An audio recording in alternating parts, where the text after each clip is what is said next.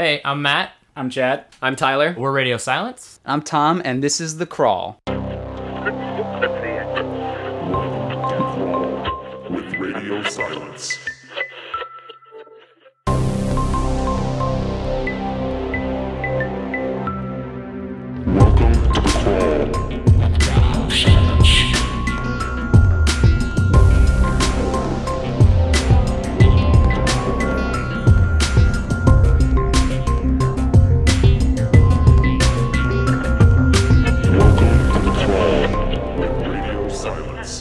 We're here with uh, Owen Granich Young and Warren Hendriks, the All right. two sound guys who are behind the audio in a lot of projects. We've known Warren for how long have we known you now, Warren? It's about four years. Four years, yeah. Four years now. Jesus. And I, we've known you. we've known Owen. We've known you even longer. We worked with you on VHS one. on the first VHS. So it's like you guys got Devil's Due Red Hours. Yeah, so five years. uh, and and you guys have, have done everything really, and like you you sort of run the experience in sound. You both are working now as sound designers on Southbound. Uh, Warren, you you worked as the sound the re-recording mixer, Yep. and Owen as the sound designer.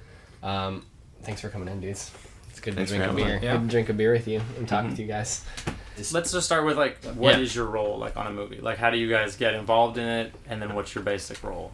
Like, and this is obviously gonna be different for every project. So, Well, it's different for each each of us as well. Right. Yeah. We both run in different circles too. So Yeah, we've actually both we, we had this talk during Southbound, kind of figuring that out. So we actually have both come up through very the the two main different paths. yeah. Where he's been studio from start to finish, and I've never been in a studio. but I actually remember meeting you on Devil's Due on the uh, Skype, Yeah, he was Yeah, on Skype Skype. guy. and I and you know Harlacker and Jason came in. and We're like, okay, so here's you know we're gonna. And I literally remember being like, "So wait, what exactly does he do?" Like, Yeah. I don't really know what you know because we were like learning, We've, all- learning as we've we go. only ever done this ourselves. Why do we need to hire this some other And we're guy like, so to we do this? send him the reels, and then they come back way better. That's awesome. yeah. So maybe let's start there. Let's start with the studio path, and then we'll go into Owens. Okay, so for sound guys, there's I think two different paths before even getting to the studio versus indie path, and that's most people start off either as um, musicians and then find their way to doing sound for film, or most people start off as film students and find their love for doing sound when they're doing the regular film studies. So for me, I was a musician, um, a terrible one What'd you play?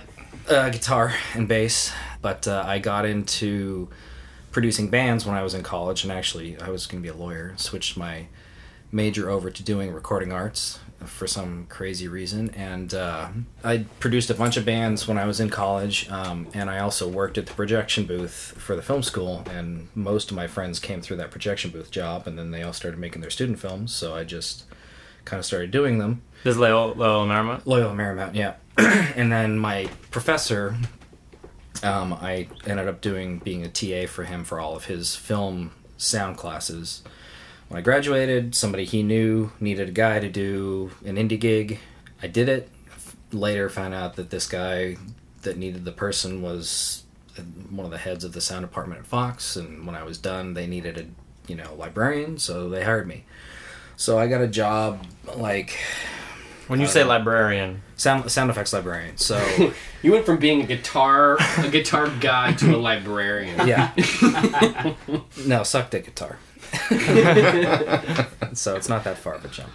So like two three weeks out of college, I had a job at Fox in the sound department. So it just ended up being a path that kind of unfolded in front of me, and I've just ran with it ever since. You know, it's I for- unfortunately have fallen in love with it since it's kind of fell in my lap and was something that as I started to do it at in college and stuff, you know, that love developed and has not left and if anything gotten stronger as I figured out how to do it and gotten better at it and you know not just guess the whole way like we all do through film school and all that kind of thing. Right. Um, and so was it like an apprenticeship when you were starting there? And no, something? it was a full job.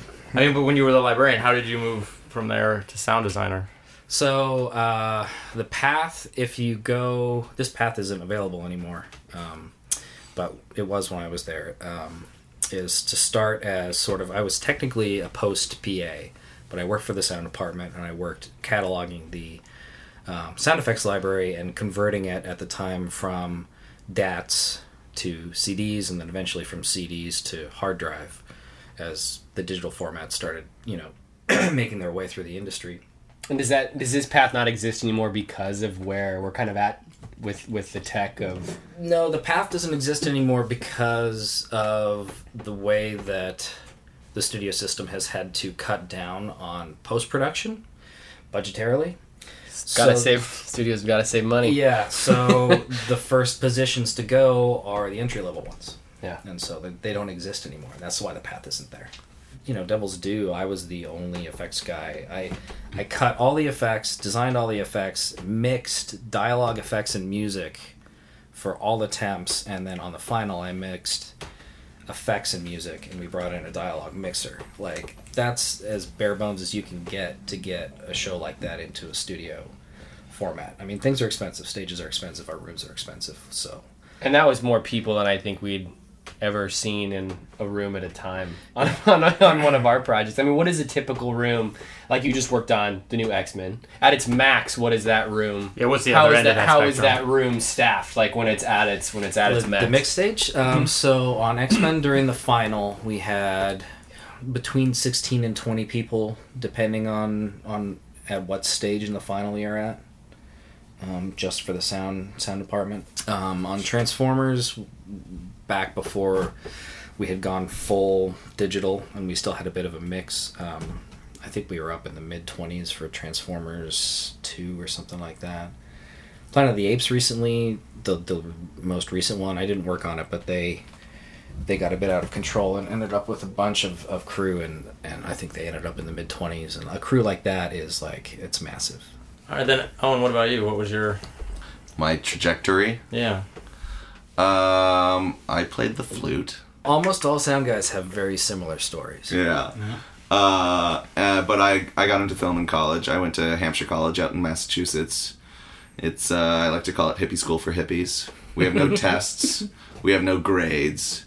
Your last year, you take one class per semester, and the rest of the time is dedicated to a single project of your own devising. So uh, it's uh, very self-directed. If you uh, want to smoke your way through four years of college and graduate with an 80-page paper, you can do that. Good, good for you. Good, good spending of your money and your parents' money. If you really want to do something there, you really can, which is awesome. Um, Where did you fall? I fell in the ladder. I'd, I, not to brag, but yeah, I fell in the ladder. I fell in the ladder. After, oh, well, that being said, I fell in the ladder after my first year of college, which I absolutely squandered.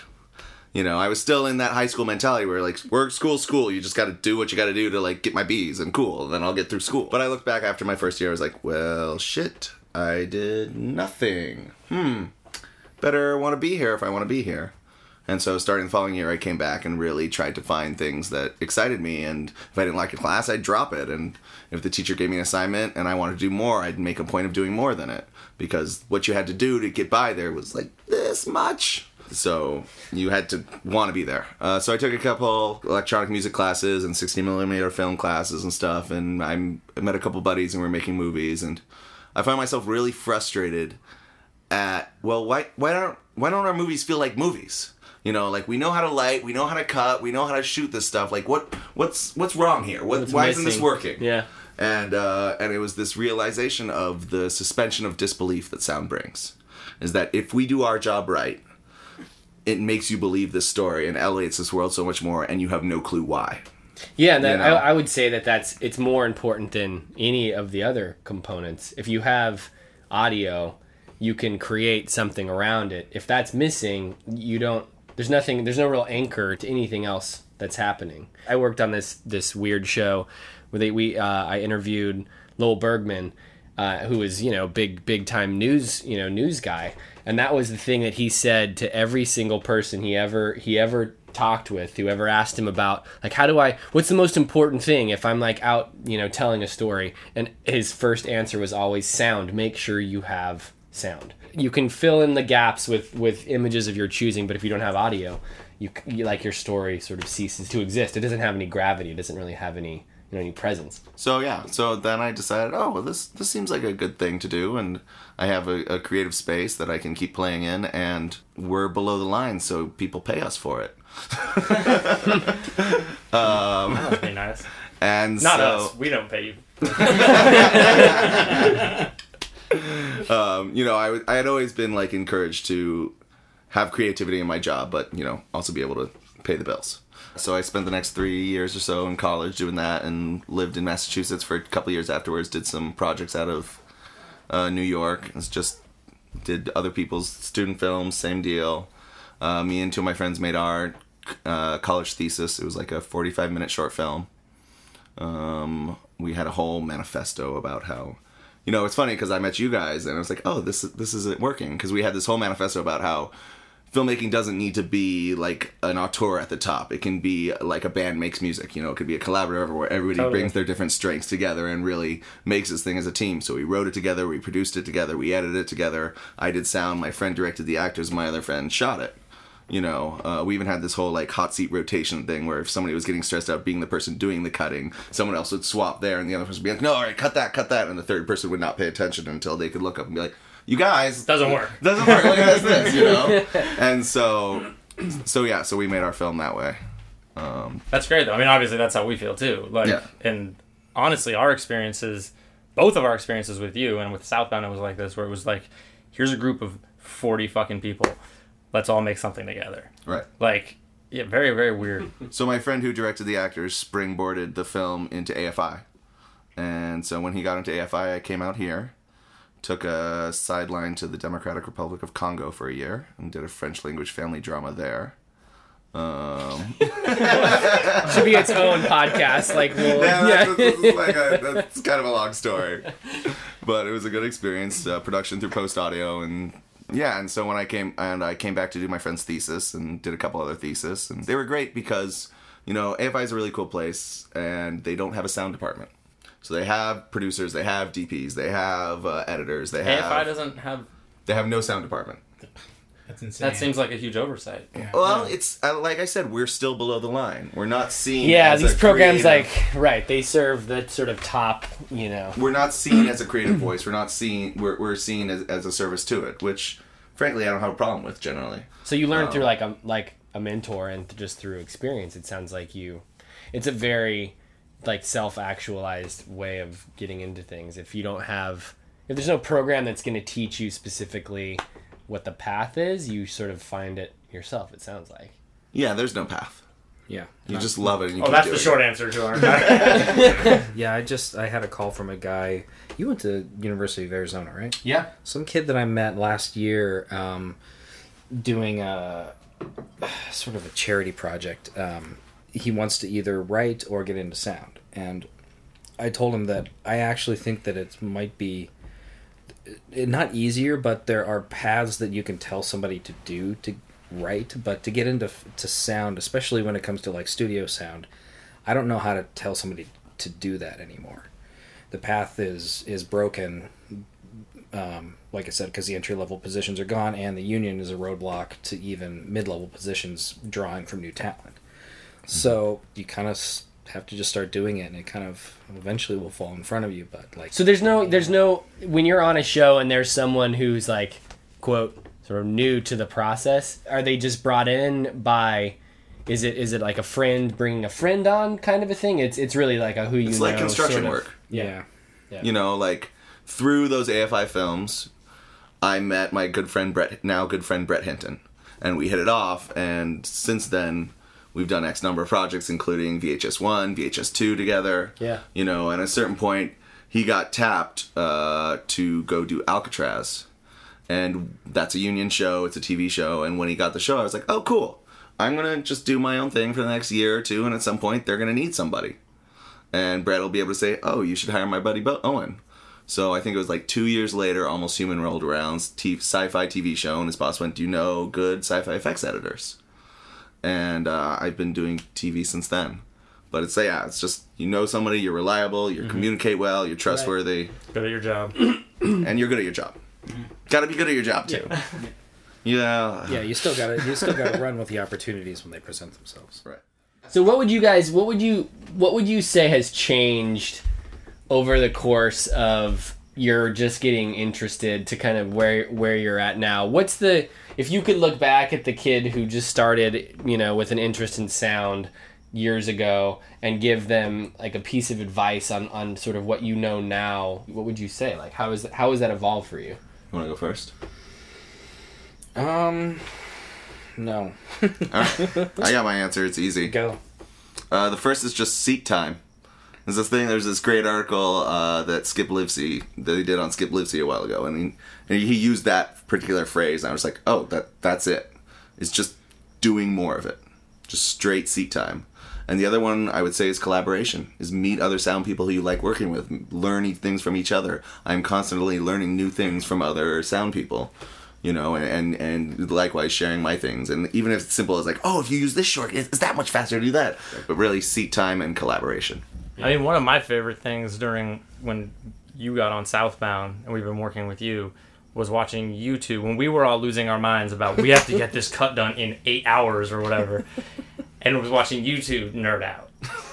Be like, wait, what is all this stuff? Oh my god! And then doing exactly what you're talking about, where it was like, we're all losing our minds, and you guys were probably also a little bit, but seem But to be we- enjoying the like But I mean, the for us, tech of it, yeah, and, I mean, the it- creativeness. there's a different. That's the one the hardest thing I think about being a director, especially when you get to the point where you realize that people are better at certain aspects of than you.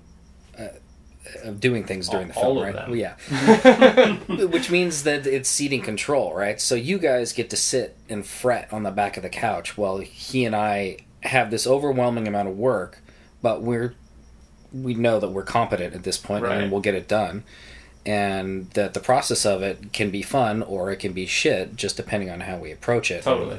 And we both approached it the same way as like, we're here, let's do this. It'll be fun as possible. Yeah, it's going to suck for part of it, but we were in control of that because we're the ones doing the work. So we got to put our nervous energy into actually making the product. Well, you guys had to sit that back there and be like, "What the fuck are those two nerds But doing?" then that, but then that rubs off on us because we'd sit there and be like, oh, "Oh god, I'm so stressed. I'm so stressed." And then you're like, "We can do this." And be Yeah. like, These All guys are ha- these they guys are having it. fun. Like they're and enjoying. "If you this, guys like, can do it, then yeah. cool." Yeah. You know, and it becomes like a.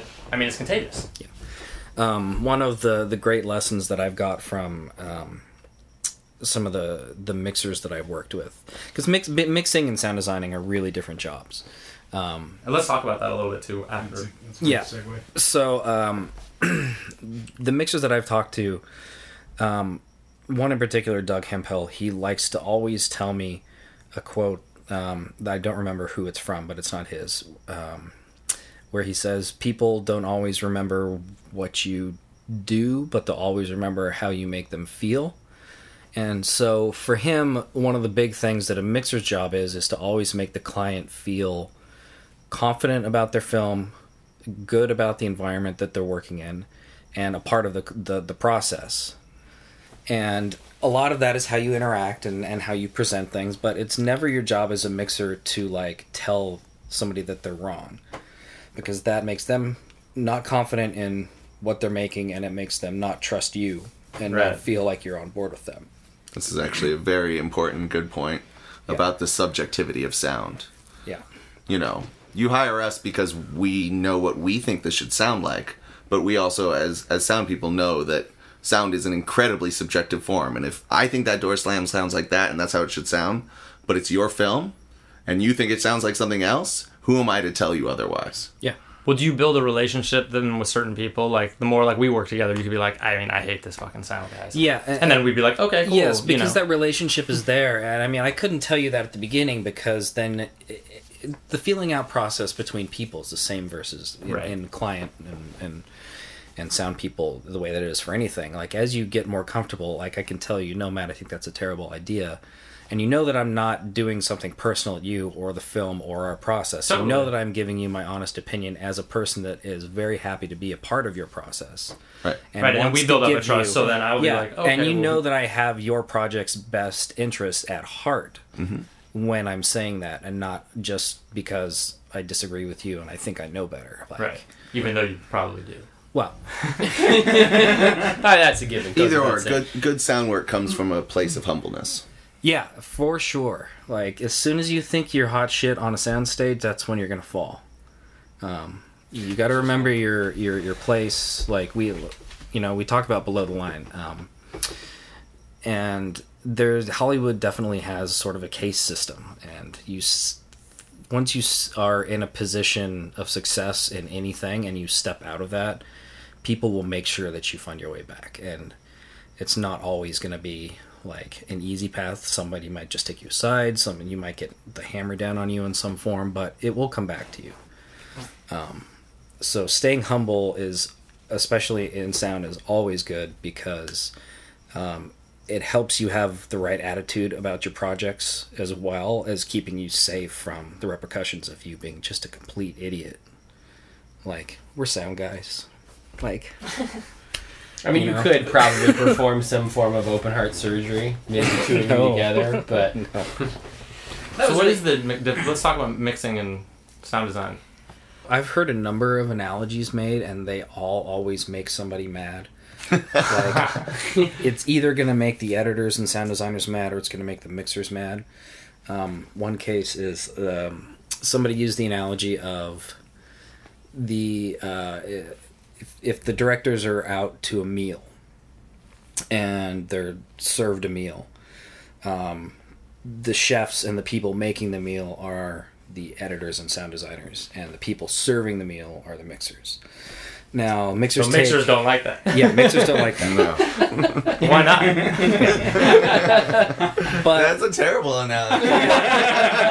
I think I'm offended by that. I have no idea what you're talking I'm about. not a mixer, and that's still a bad analogy. but it's it's actually not that Yeah. far off. Mm-hmm, mm-hmm. In a lot of ways, the mixer is presenting the final product of a lot of people's work at that point. They're taking all of the ingredients and delivering, and basically delivering. Though there is some Well, creative it- agency in that, right? they're plating. It yeah, it's it's the presentation. yeah. Like Okay. they're they're they're creating the experience mm-hmm. um, for the people eating. Like if you go to a super fancy restaurant and you know the waiter comes out and like pours Benihana, the, was that a yeah, like the, the frozen nitrogen crap and like freezes your duck or whatever. Like you know the, the things that makes makes something special. Like Right. that's the part that a mixer brings to it. It's the shine and the sheen. Um, a sound designer's job is to create the elements that make up the soundtrack, um, along with a whole lot of other people. You know, the dialogue department, ADR department, Foley. Foley, like all these things are made to make the soundtrack as good as possible, and also to provide a number of options to both the mixers and the the clients to get what they want. Like you know, you could have a slow mo sequence that you play with, and oh, we want to go full sound design. no no, that doesn't work. Let's try music video. Oh no, that doesn't work. But if you don't have those things available, you can't try everything, right? Right. So sometimes you get into those situations on a final mix where you're trying to figure out the best way to present something music versus effects, you know, verbed out versus non verbed out, you know, making something intimate versus making something dreamy. Like all those decisions need to be made, but you need to have all the options available. Make Right. it cooler. Make it cooler. But those, Yeah. but those, but those decisions are made in the mixing stage in the and mixing not stage, in the design. yes, but stage. the design's responsibility is to have all those options available, or Right. to have eliminated the ones as much as possible before they get there. Right. and to prevent and to provide the best possible um, version of things that have been decided upon, and to in some cases invent um, things out of you know nowhere to to create stuff. Um, on the fly. Really fast. Yeah, sometimes sometimes it has to. You know, you get to the stage and the mix comes together and. The design element that you've been working on with the directors for six months and they love completely clashes with the music. and nobody's going to go off and make the composer recompose and rescore and and go back to the orchestra and have them re-record all that. No, you have to redesign everything right then and there, and because you got a print master, you know, tomorrow. Um, sorry, And that's this is- that's another tangent, but that's how all the the, Right. the pieces of this of the sound people work together because it's not just a, a a good cohesive sound department is a lot of people doing a lot of important jobs that come together to make this sort of great product and ultimately the end game the last phase before it gets finished is the mixing and that's the ability to take all these things and Right, that's like the funnel is the mixing. Everything's being sort of poured Yeah, into this yeah. final filter. it's the presentation it's the interaction with the client to figure out what they want how best to serve it to them and really balancing. I mean, it's about balance. I know you guys talk a lot Yeah. about when something It's about sounds balance and off, it's about that choice. Yeah, that the, the balance is off. Like, are you favoring dialogue? Are you favoring music? How are those things competing with with everything else? I mean, I don't I don't know if people understand like what what the sort of bandwidth we have sonically Yeah. is when we're sitting in a theater and why I can hear that voice, but it still feels like I'm in the middle of this like raging party and mm-hmm. what it takes to mix an effect like that, to make those things both coexist at the same time. I think that they're, you know, we take that for granted because it's a it's part of like our movie watching vocabulary that we've just seen so many times, but there's like so much craft that goes into Yeah. well, filling that out. it comes back to what I was telling you about about suspension of disbelief. You know, like our ears are constantly doing all sorts of compressing and EQing and so forth, so that you can have that conversation with somebody in the middle of a loud party. But if you were to shoot that scene in the middle of a loud party and everybody was yelling at the top of their voices, the microphone would have no clue where to look. So I think for the full layperson, a lot of people don't know that when they're shooting that party scene, all the people around them are just mouthing. They're just pretending to talk and yell at each other and and move around so that the dialogue scene between these two characters is recorded as clean as possible. Right. And then we'll go in and we'll put the crowd yelling. We'll see someone behind go, "Hey, what's going on?" And we'll have someone in a ADR booth watch them and go, "Hey, what's going on?" so that we can set that at the level that is the same level that your ears would hear that relative to this con- this intimate conversation you're having at the party is. Um, I mean, everything that- is designed. That it's Yeah, all Like everything is E- even the yeah. smallest things you know yes this- to the smallest detail we we as much as possible to make a good track we have to build it from the ground up you know Well, and this is, uh, and this is- with the footsteps and like Right. hand Yeah. cats and even cloth movement and stuff like that And this is another tangent, but you also have to do that stuff because when you deliver sound elements, you're they they go off to various different processes. They go to international distributors that have to recreate a sequence that doesn't have a dialogue track so that they can dub everything. I mean there there is so so basically having a clean slate, having silence and then you building a scene from that with various elements is is the most preferred thing. I mean it sounds crazy and it sounds like the hardest not thing, but necessarily the most preferred thing though. Yeah, Sometimes a perfect production track, yeah there's Right. nothing there's Nothing nothing, fucking like it. yeah, Yeah. How often do you get those? Depends on the type of film. yeah it really depends on the type of film like Intimate character drama filmed in an apartment. yeah Yeah. Get them pretty easy. yeah Yeah. Busy also- streets, not so easy. I think it also depends on the mix aesthetic. You know, if you watch European films versus American films, the way they play their foley, the way they play their diegetic sound is much much more upfront in a way Yeah. than a lot of the way that America mixes its its mo- Well, mu- movies. You can even tell a mix uh, based on the location of city in, in the states. Like I can hear a, a show that was mixed in New York and say that was mixed in New York, and I can hear a show that was done by Skywalker and say that's a Skywalker show, and I can hear a show that's done in L.A. and tell you that it's an L.A. show just by listening and not knowing who did it. That's that's, That's so incredible.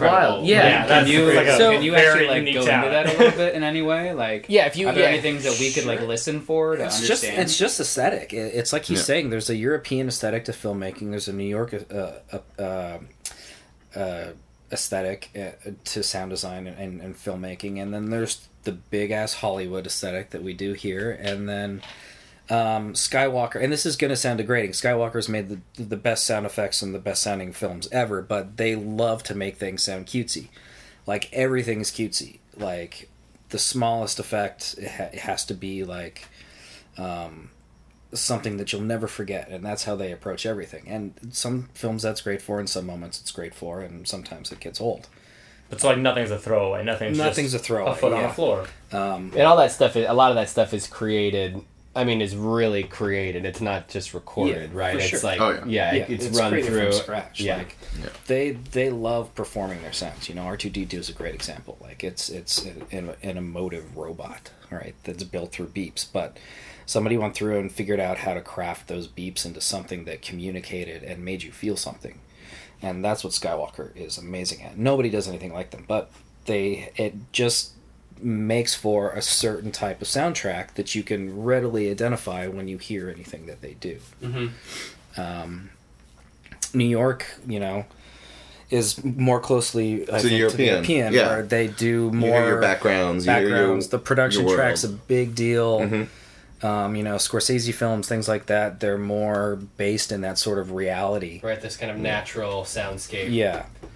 Um, they don't need to be so hardcore built out in, as far as environments and, and backgrounds and stuff like that. And we'll we in Hollywood we definitely go for the more full like you know big sort of Hollywood sound with our films. Um, so once you get to the point where you you know like us where you listen to stuff all the time and you start to know people like I know people that work in New York. I know what their films sound like. You know, that you can even have like people, you know, not just cities. People have movies that hmm. sound like their films. Their own fingerprints. Right. The idea that sound is this really subjective thing is so is so cool and so interesting. I mean, what do you think is sort of creatively your the calling card that you look to bring to something when you sit down to work on it? Honestly, for me, I'm still figuring it out. Yeah. I mean, Cutesy, both of you guys are just cutesy stuff all the Cutesy time. guys. Cutesy, memorable.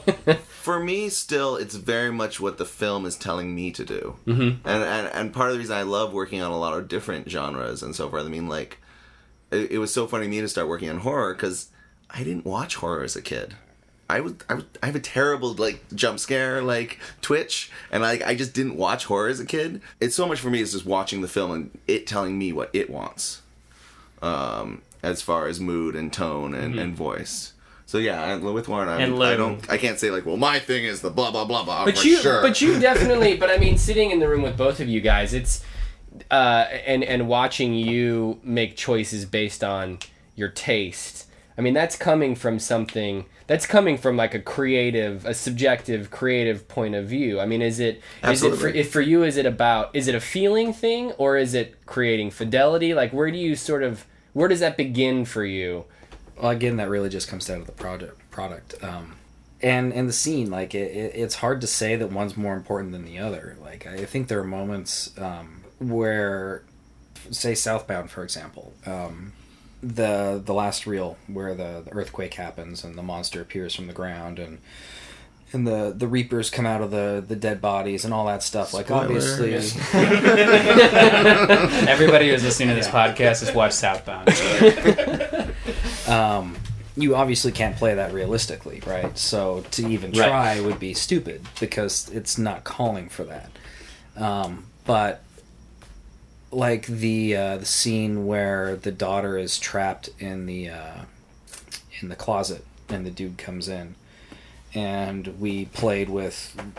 This is totally um, not realistic, but we tried to make it feel realistic because we had ADR and we played with verb as he was approaching away. Made him seem very distant as he got really close to camera. We really got really dry on the verb so it felt like for that moment it was right, the up close to proximity him. was yeah. Yeah so and that's something that's not real but is based in the reality of how the audience is viewing that. Right.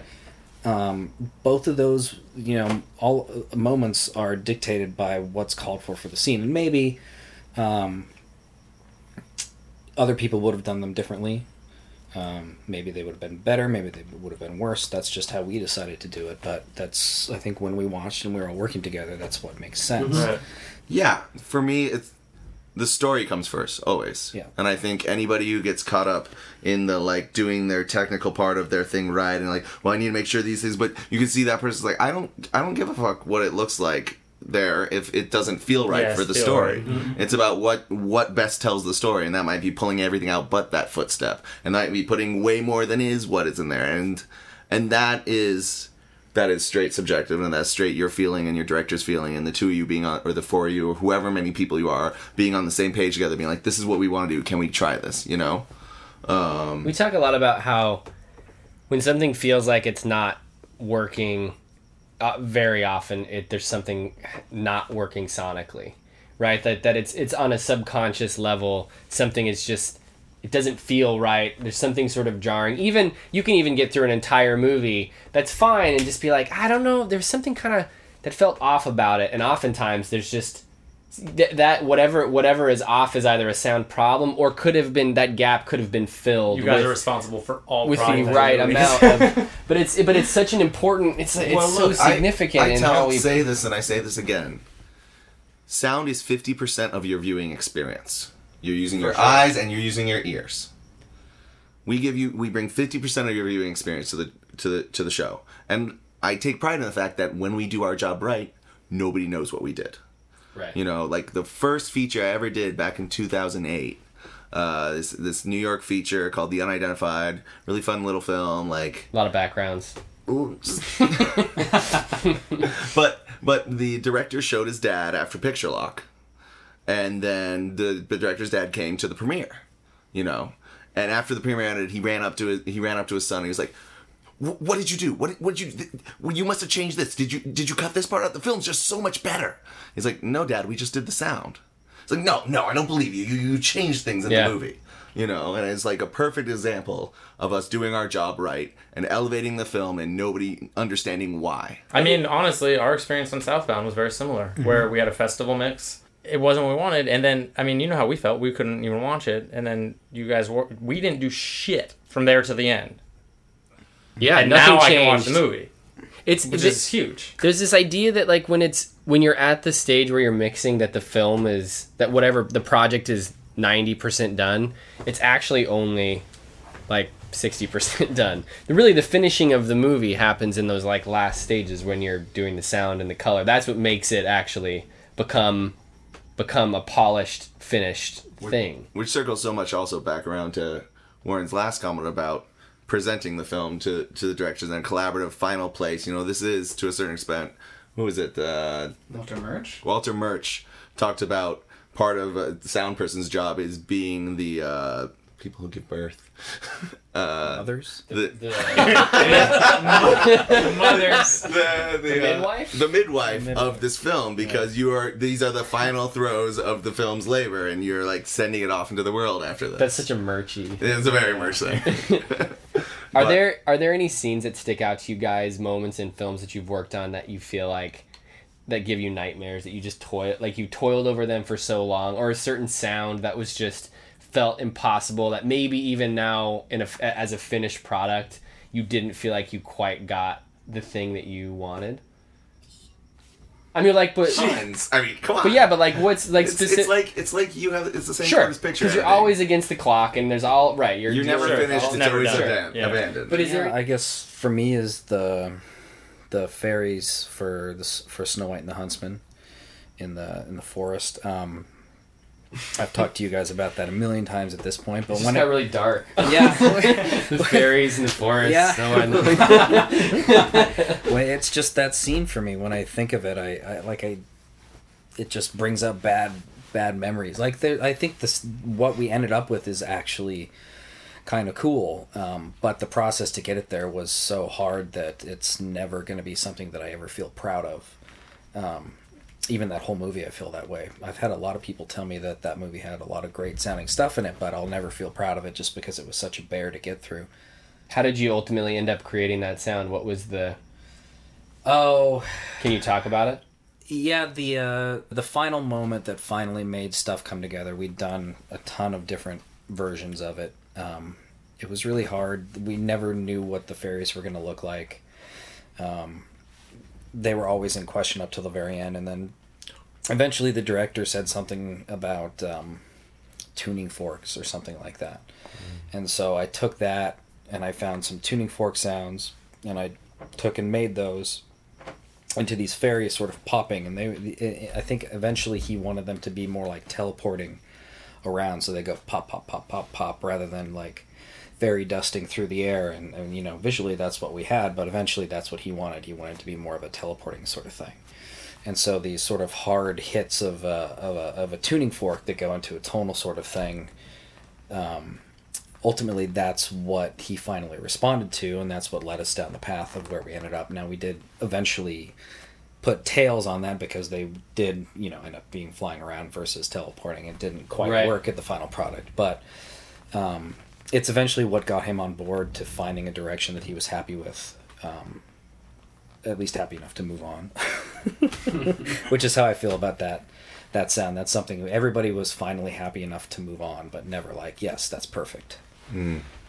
Let's just move on to some of those like successful stories then, like some things that you guys might be proud of, or some things that maybe you discovered um, working with other artists that uh, that really just sort of showcase um, successful design, successful mixing, how an audience might be able to interact with that when they're viewing the final picture. One of my favorite ones actually is with Owen when we found that piano note Oh yeah. Oh. And Pat's. And Pat's. Yeah. Shout out to the This is the composers segment. right here Yeah. for sure. Um, Yeah, the jailbreak segment of Southbound. Yeah. the, Yeah. the fourth segment. yeah, when we were I still remember the moment we were like, I think everybody else was talking, and for some reason you and I were listening, and How often does that happen? you know, you guys are actually pretty focused, especially you know, with there being so many of you. At least one of you is usually listening pretty intently. But there was this. It was a room full of people. Everybody was talking behind us, and it was just Owen and I listening.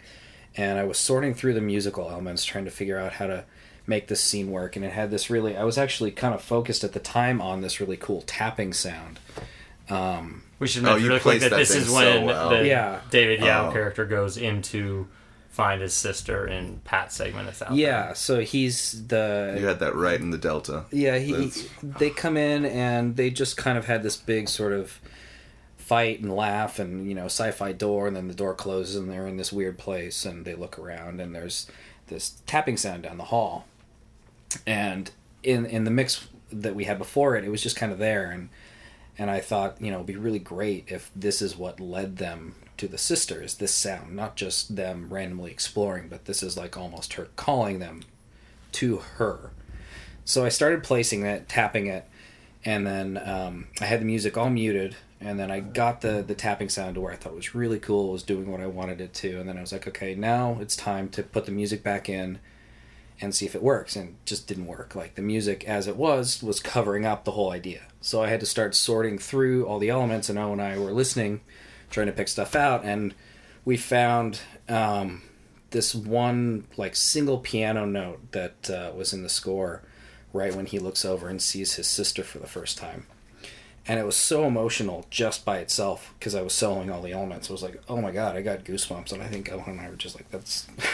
Nuke everything else. yeah. That's all we need. So it was like we pared down so much of the score to allow the tapping to do its job and then to allow the and then the the piano piece to have its impact because a single piano note it wasn't even like a hard one it was like lightly touched like Yeah, it was kind of it was kind of this sort of ethereal has Yeah. this ethereal quality to it. So we carved out like everything so and made it really simple so that the focus of our attention of the scene was really the tapping and then the sort of swell of emotion could come in as he saw his sister for the first time in 20 years or whatever and the piano really pull at the heartstrings as you're watching it.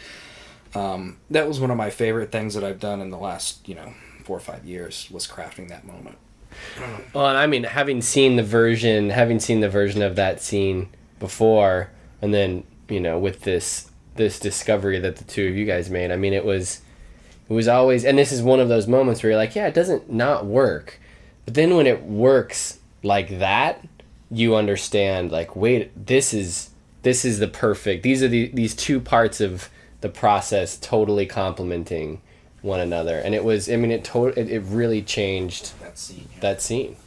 We should put that in the show notes. Can we do show notes? Sure. we should. Notes. We'll we'll add the scene. We'll add the scene in the show notes just so people can get a sense of what it sounds like and when that you know when that moment. Do you have a? Can you do it before and after on it? Probably. Yeah, no, we can't. Yeah, I we'll definitely, I definitely I, have I have cuts. the old version. Yeah. And what about what about for you, Owen? Do you have anything specifically that you're proud of, like from your whole career, that you're like, oh man, Oh man, nailed when it. did that. When we did that. Um. This tapping scene in Southbound. The uh, I'm trying to think in the air conditioning unit in. That's not mine. That's uh oh god, I don't know his name. That's Ty's guy out in New York. He's awesome. And big props to him because I do cut that sound into a lot of places. And that is the scariest air conditioner in the world. uh, I wish I I wish I had his name on the top of my head. I'm really bad with names. Um, if we haven't noticed from earlier, when I'm like, "What's the thing with the?" walter murch yeah, like you know, uh, the Godfather of sound design. Literally, the man who coined the term sound designer. Uh, the eyeball in VHS two. Adam's phase one sequence in VHS two, where the whole thing's from his perspective, and the final sequence where he goes to plop the pop the camera ball out of his eye with the straight razor. In there, I did a bunch of stuff with um, contact mics, and then just completely broke it and made it really fucked up. And on the stage, people like, "Oh, this is just noise. We can't use this." We're like, "No, no, this is this is what it is." Um, in a way that just made me really happy how we how how that one closed out. I guess when yeah, I guess for me it's like when when we're allowed to take risks and they really resonate and they really they really kick the story up. It also sounds like there's some satisfaction in taking in designing a sound that's created by something entirely different. Well, what I relate my job to the most is I played with Legos my entire childhood. Like, and now I just play with Sonic Legos. You know, I have all my different building blocks in my pool, and I kind of get to stream through it and be like, oh, I need a little psst, and then it's, and then, and then all together they create, you know, Yeah. or whatever, you know, Yeah. and like, yeah, that's great. That's great. and, and so um, I mean, in an ideal world, we record everything from scratch, process it, do it all through those steps and steps. But a lot of time, especially in TV, I I'm just playing with my Legos, and I'm I'm, I'm being like, ooh, I need a little chunk, and I need a boom element, I need a crack to make sure that they have everything on the mix stage to balance it out relative to the music and make sure everything really pops. Yeah, for me, I really like. one of the reasons that I like that Southbound one so much is how effective a use of sound it is to help tell the story. And those moments when they really gel are my favorite. Um, more recently, the moment um, in X Men Apocalypse when Cyclops um, has his powers go off for the first time in the bathroom stall. Like, that's one of my favorite moments of that film because it, and you know a lot of credit goes to the, to the filmmakers. Obviously it wasn't my idea. They shot it that way and it was built that way. But when you sit down and look at the scene and how it's played you know the big bully comes into the bathroom as as cyclops is sitting in the in the stall rubbing his eyes trying to figure out what the hell's going on. And he just starts giving him shit and pounding on the wall. And and we that pounding just builds and builds and builds and gets so big and so big to really sort of emulate what he's what Scott's feeling as he's sitting there trying to figure out what's going on with his eyes and this guy's threatening him outside. So that just that pounding and and the way that it's cut is meant to represent his emotional build towards something. And then obviously to accomplish that we had to build sound and then whatever happened after that also had to just be huge and powerful and out of control and chaotic. And so the the development of his first blast had to have those things in mind because otherwise we wouldn't have been able to play the pounding so big. And it wouldn't have been so effective to really get him the, the pounding of the bathroom stall if it wasn't large but whatever came next had to be bigger right? So the way that that whole scene is shaped um, i think really accomplishes you know what he's feeling and then him finally losing control and just the power of that sound as it just blows the door off and tears apart the bathroom and he sits there with his eyes closed afterwards, shocked, still trying to figure out what's going on, sitting in the silence of, of you know the destruction that he's just caused. Um, and so scenes like that that come together to showcase what sounds can do to tell the story and, and, and to amplify what the characters are feeling, like those are my favorite, and that's why I like both of those two scenes actually a lot. Well, yeah, and it sounds like there's a lot of range in both of those scenes. It's not just it's not just loud the whole time. Yeah. it's not Dynamics, just dynamics, quiet. dynamics. For sure. Yeah. If you can build and shoot a scene with with a sound idea in mind, they usually always gel into something really cool. Right with sound in mind. If you just write in Yeah, even songs. a window is rattling, and you have one shot of window rattling that you cut, you then have a window rattle to play for the entire tension of your horror scene as your character creeps down the hallway.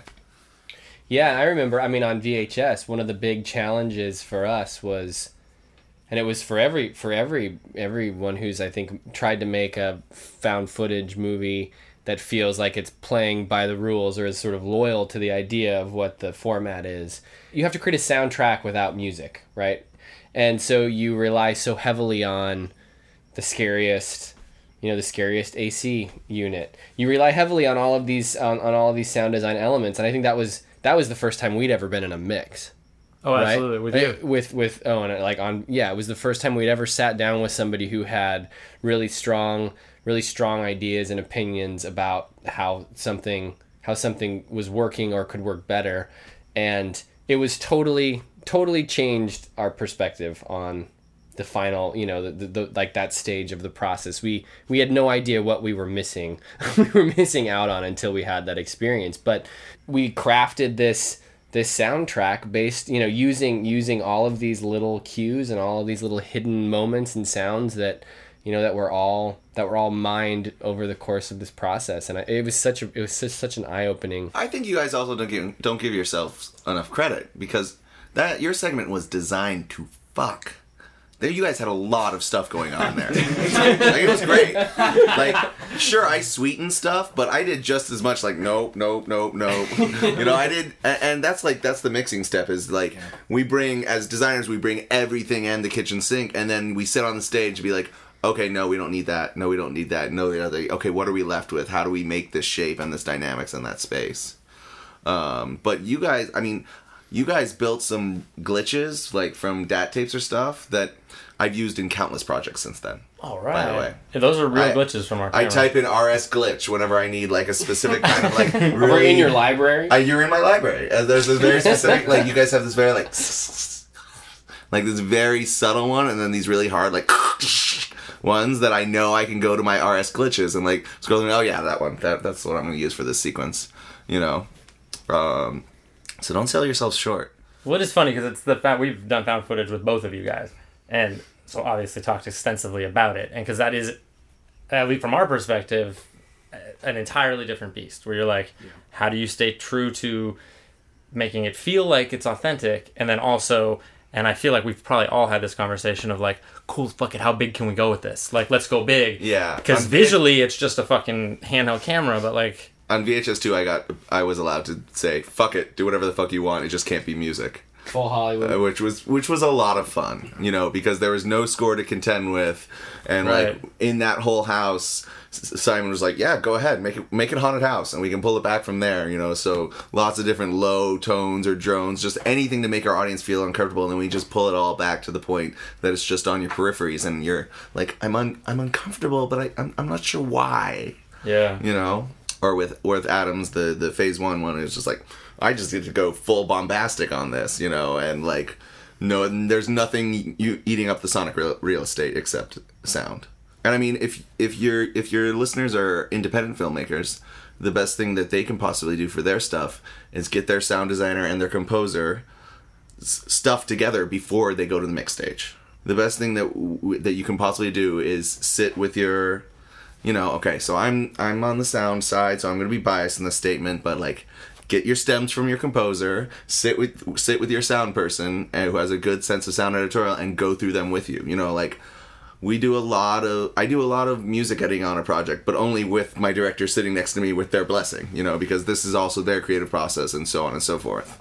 Um, and it's so so important that both sound and likewise there are times where the score comes in and I'm just like, yep, I don't need any of the stuff I spent all day yesterday doing because score tells the story here so much better.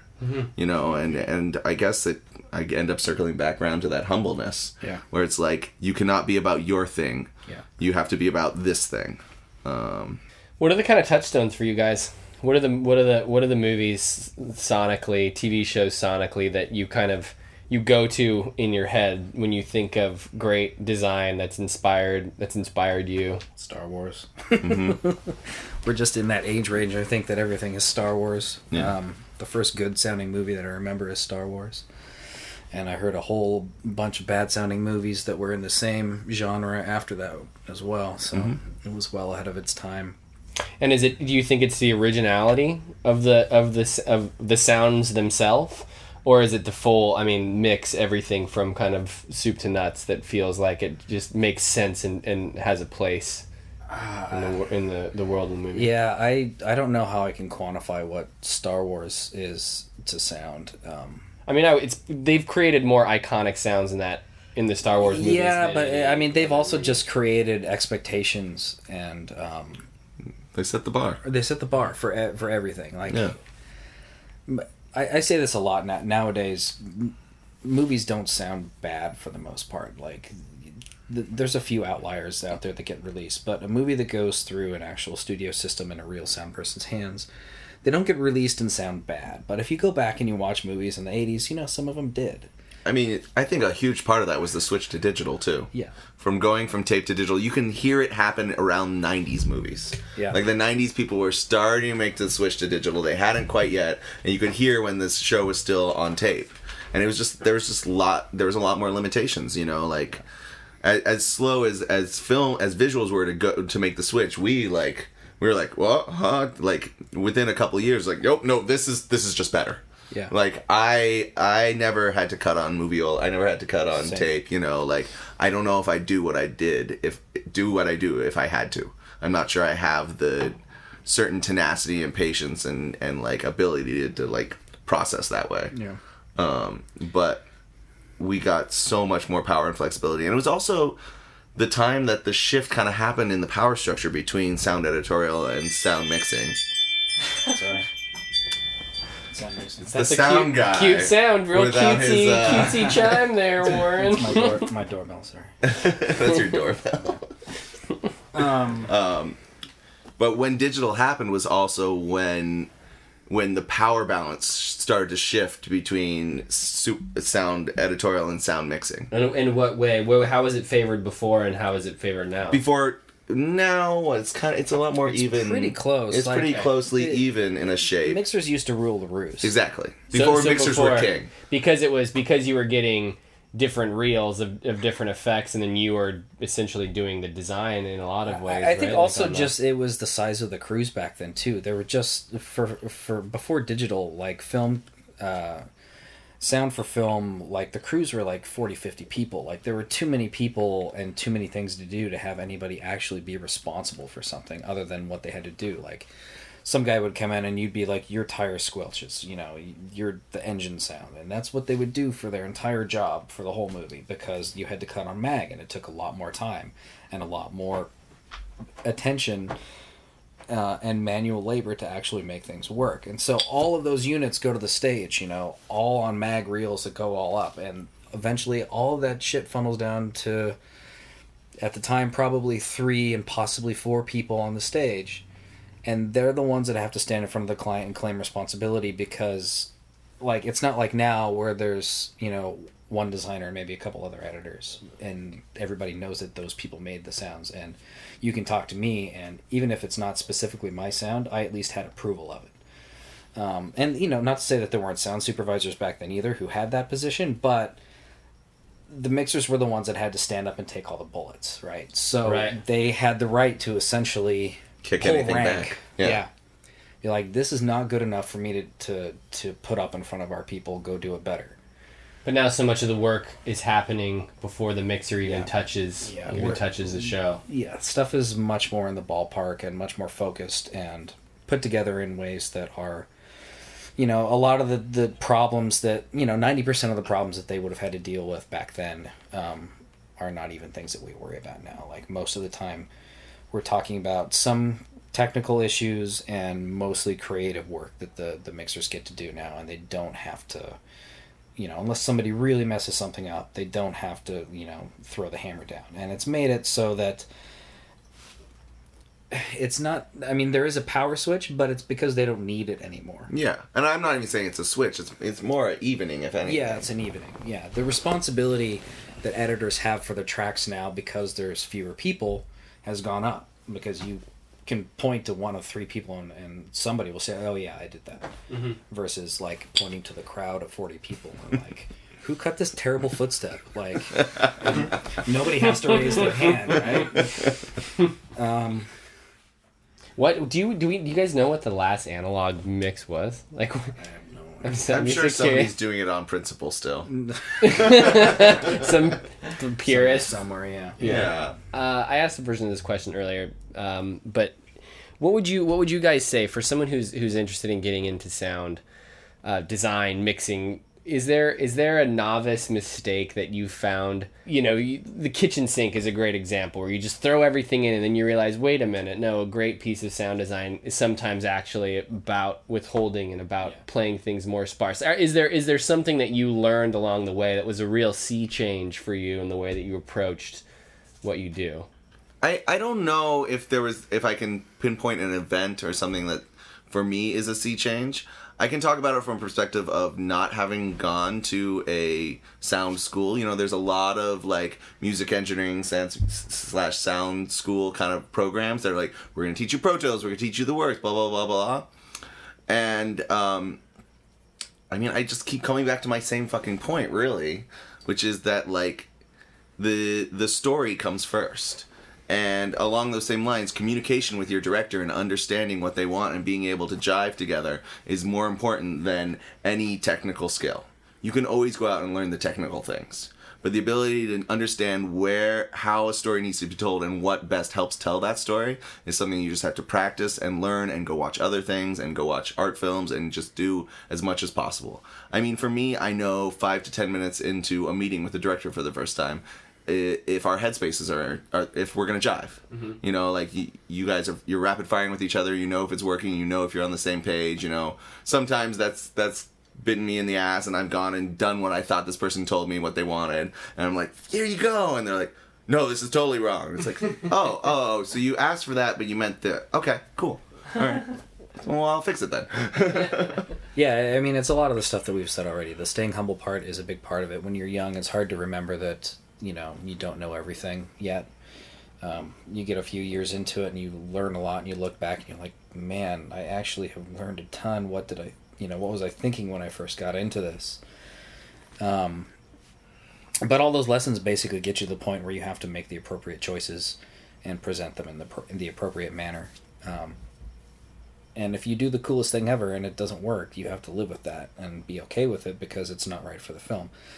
Um, that can be hard, but it's what you have to do to become good at this job. Like, I think all editing, anybody that's done any sort of editing in any way, whether it's writing or um, picture editing or sound editing, knows that there's something that you're really proud of that you did that at some point doesn't see the light of day because it's not what is important for that moment um, and you get to the point where you live with that and it's actually it, it's as much an, of an accomplishment to have that go away um, as it is to have it get in when you really get in the right headspace. Kill your babies. Yeah. Yeah.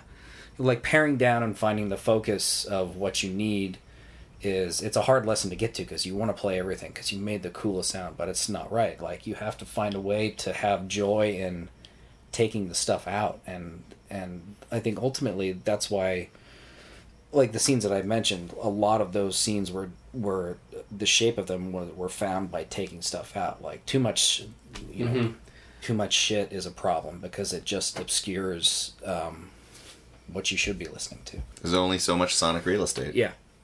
And when we talk about shape and dynamics yeah i mean too much shit kills all of that. Yeah and too much shit is actually literally a technical term that gets thrown around on the stages. Something gets put up and there's too much shit. The mixer will just say too much shit, and then we have to go down and start taking stuff out. And you get to the you you're good at the job when you get to the point where you can do that before it gets to a stage and make Yeah. the choices yourself. but then leave it all muted in case they don't like it and they need to unlock Well, yeah, something. and that too. Or, or, Don't throw anything Yeah, away. or be the pre- mute is great. yeah, or, or be prepared to to to have to cut something on the fly and quickly to, to that if you've you know pared down and presented this idea. I actually find it easier now to present an idea that's simple and cut more stuff later um, than it is for me to present something that's too complicated and pare it down. Um, it's I- I think it's easier for people to grasp what's missing and say and ask for that than to say just be overwhelmed by stuff and not even be able to tell you That's when you get the I don't know, Yeah. it's not working Yeah. note. Right. So being focused with the sounds that you're presenting and um, having the skills to be able to add when necessary, I think that's when you become good.